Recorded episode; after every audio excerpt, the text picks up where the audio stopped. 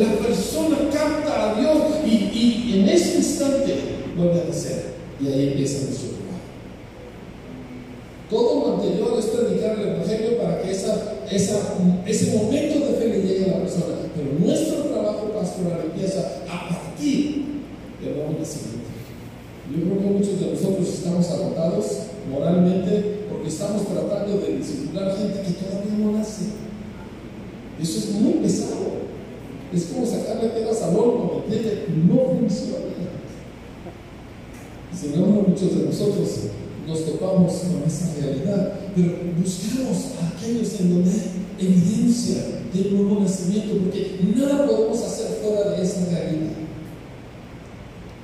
Y a mí me ha tocado ver gente con muchos años en la iglesia cuando se entregaron a Cristo, después de muchos años en la iglesia. También me tocó ver a mis hijos, que todos crecieron en la iglesia. El momento cuando ellos tuvieron un encuentro con el Señor y su vida cambió. Estaba pensando ahorita, estaba hablando mi esposa con mi hija mayor. Mi hija mayor creció en la iglesia. Nunca hizo nada malo, ¿me? Nunca, nada, nada de todo lo malo que yo hice antes de Cristo. Ella hizo nada entre mis cuatro hijos, no me llegaron a los tobillos en maldad, nunca.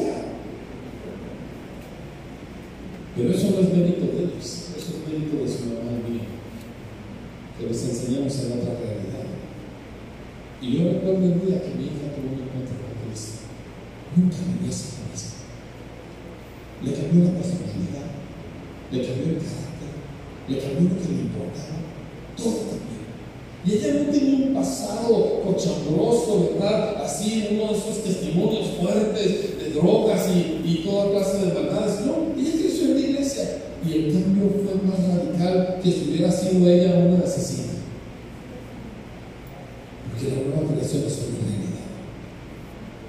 Y nosotros trabajamos a partir de ello. Yo quiero animarte de que si una persona tú no, no está segura que ha nacido nuevo, no estés tratando de disciplinarla. No le des cursos ni le trates de meter Biblia como si eso le fuera a ayudar. Predícale el evangelio sencillo, llámalo al arrepentimiento y el día que le caiga el 20 no le empiezas a disciplinar.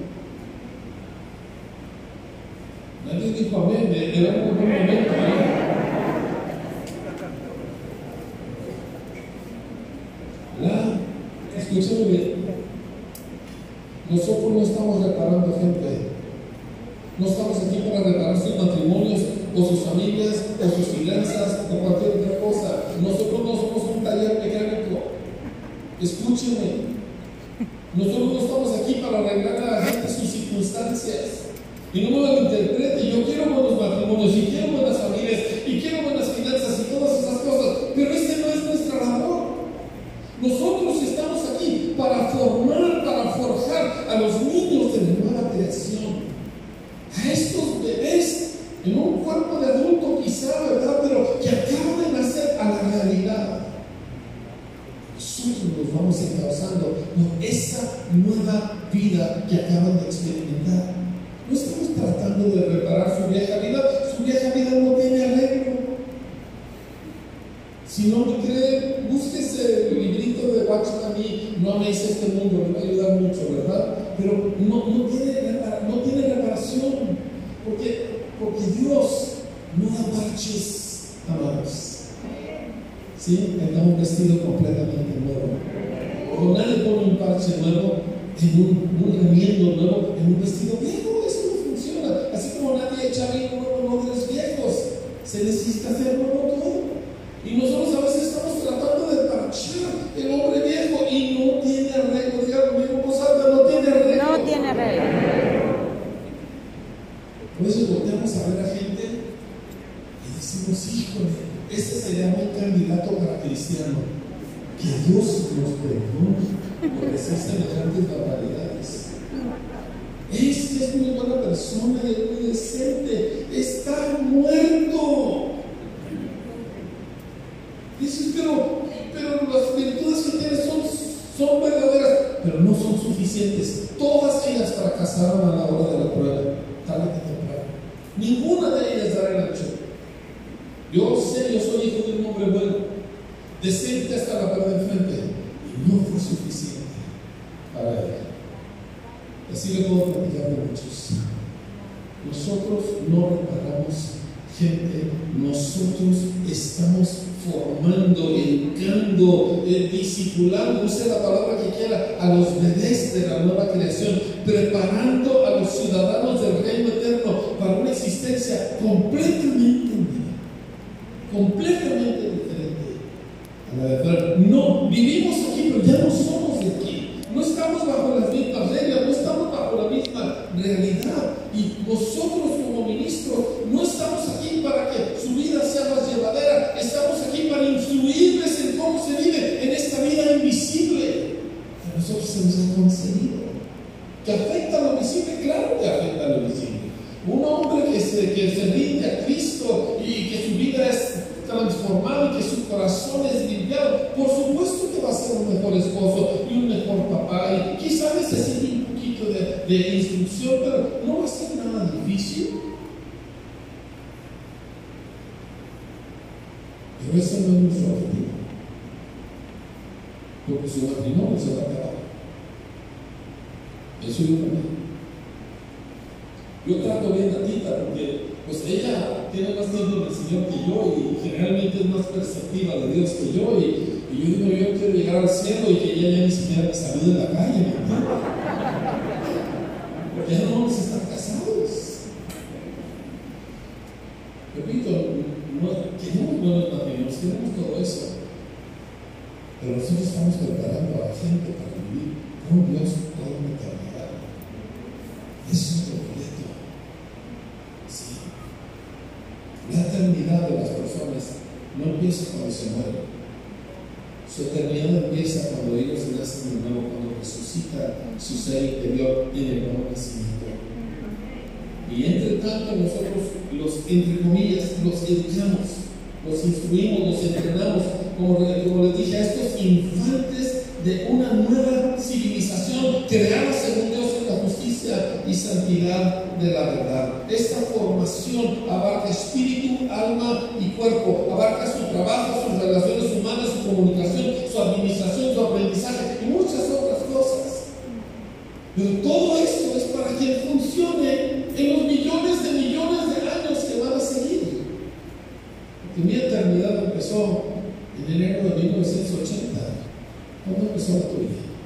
Sí, sí, aquí estoy en este planeta y en un cuerpo que se va decayendo, ¿verdad? Ya no está como estaba hace 40 años.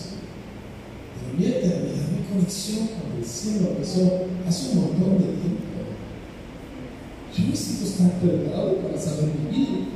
Cuando Jesús aparezca y, y todo esto finalmente se vuelva como Él lo quiere. No quiero ser hábil en cómo este planeta funciona. Yo quiero ser hábil en el eterno.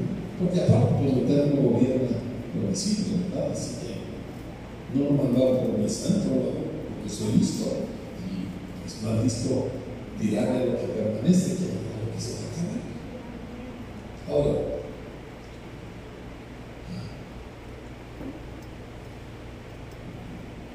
cuando partimos de aquí,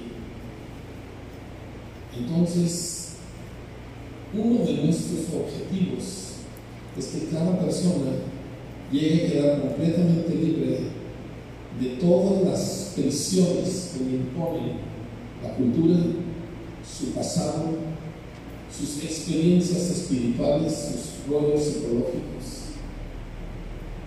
Cuando nosotros partimos de la nueva creación, todo es posible. Por eso le damos fe sin límites, porque no hay nada en mi pasado que me pueda detener. A menos que yo me aferre a él. No hay nada en la cultura que me pueda dominar, a menos que yo me aferre a él. ¿Me explico? O sea, nosotros estamos en una dimensión diferente y para eso trabajamos con gente. Para enseñarles la vida para ser mejores personas morales. Déjenme dar una pregunta. Aquí voy a entrar en un detallito y luego no sé cómo andamos de tiempo, yo nunca veo mi reloj, pero alguien dígame cuando ya se me acabó, ¿verdad? Si no tienes una puerta que me va a tragar ni nada. Le voy a hacer una pregunta que lo va a meter en apuros. ¿Sí? Si usted se le perdiera su cartera llena de dinero, ¿sí? Y con su identificación, así como la mía, ¿quién quiere usted que le encuentre? ¿Un danés ateo o un mexicano evangélico? Un danés ateo.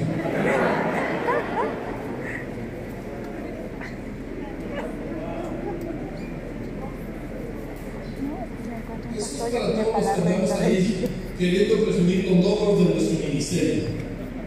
El día que usted diga, yo quiero que se le encuentre alguien que habla eh, Biblia, ¿verdad? Es, entonces, pero ahorita no podemos.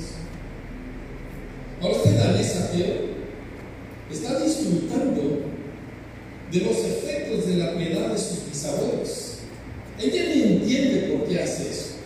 Él no entiende su propia moralidad, simplemente es un reflejo de lo que alguien más estableció en su vida.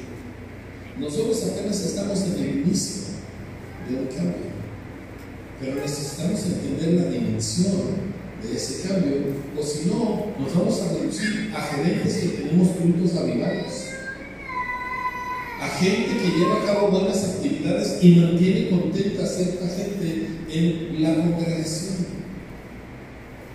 Es un uso. Pues escuchen, nosotros estamos aquí para cambiar el mundo un pedacito a la vez. Y esto no es cosa fácil ni sencilla, pero esto es nuestro llamado. Vayan y hagan discípulos míos a todas las gentes de este mundo.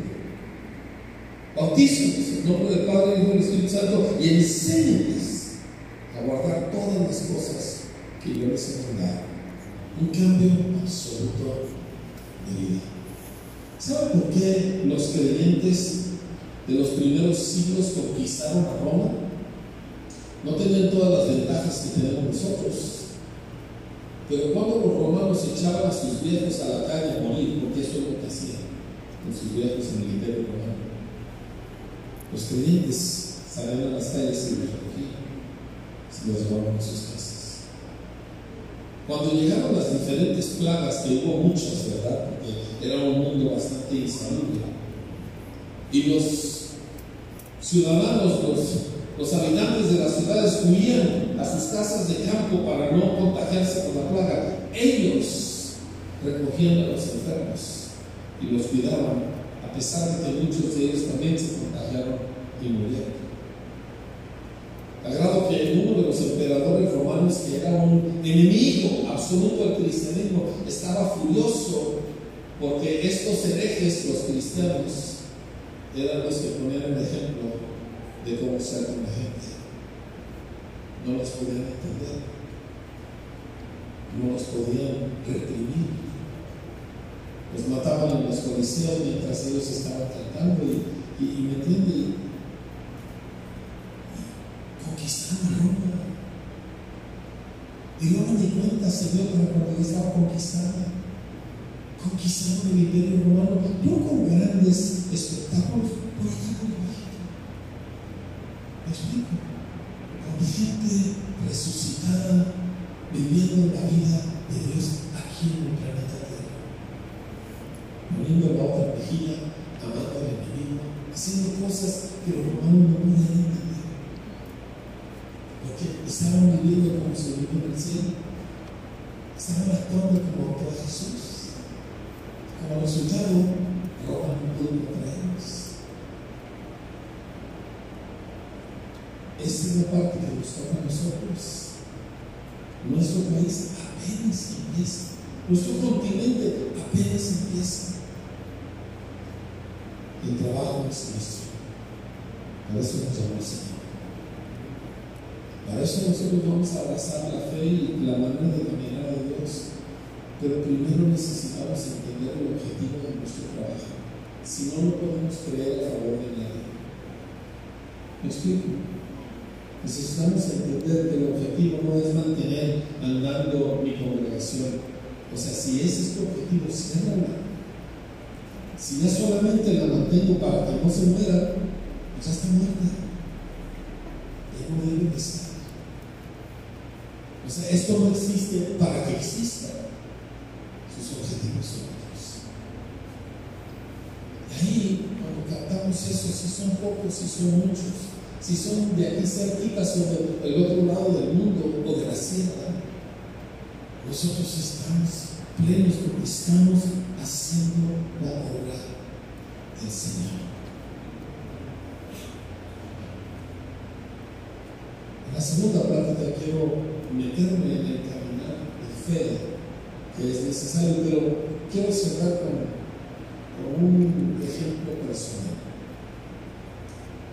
Y yo he aprovechado las oportunidades de estar cerca de hombres y mujeres de Dios que a mí me han dejado en el otro cúbico, ¿verdad?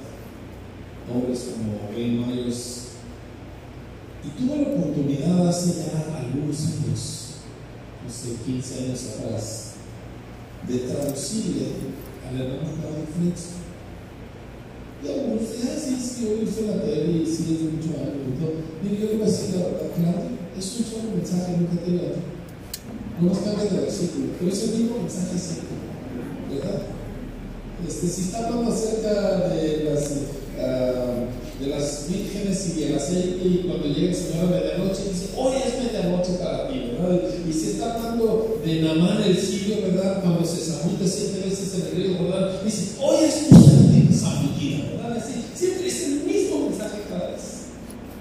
Sí, fue fácil traducirlo, ¿verdad? Ya, me salió el mensaje. Pero yo me dediqué a observar a este Señor. Y se puede descubrir su capacidad de tener fe a favor de otra gente en un colectivo.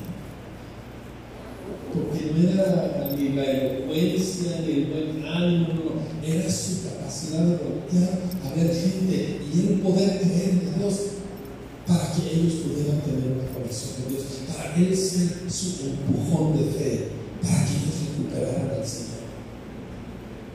Eso es algo que nosotros vamos a hacer. Dice, ay, yo soy muy depresivo. Sí, yo entiendo, yo también no pasa nada, ¿verdad? Pero esto es lo que hacemos.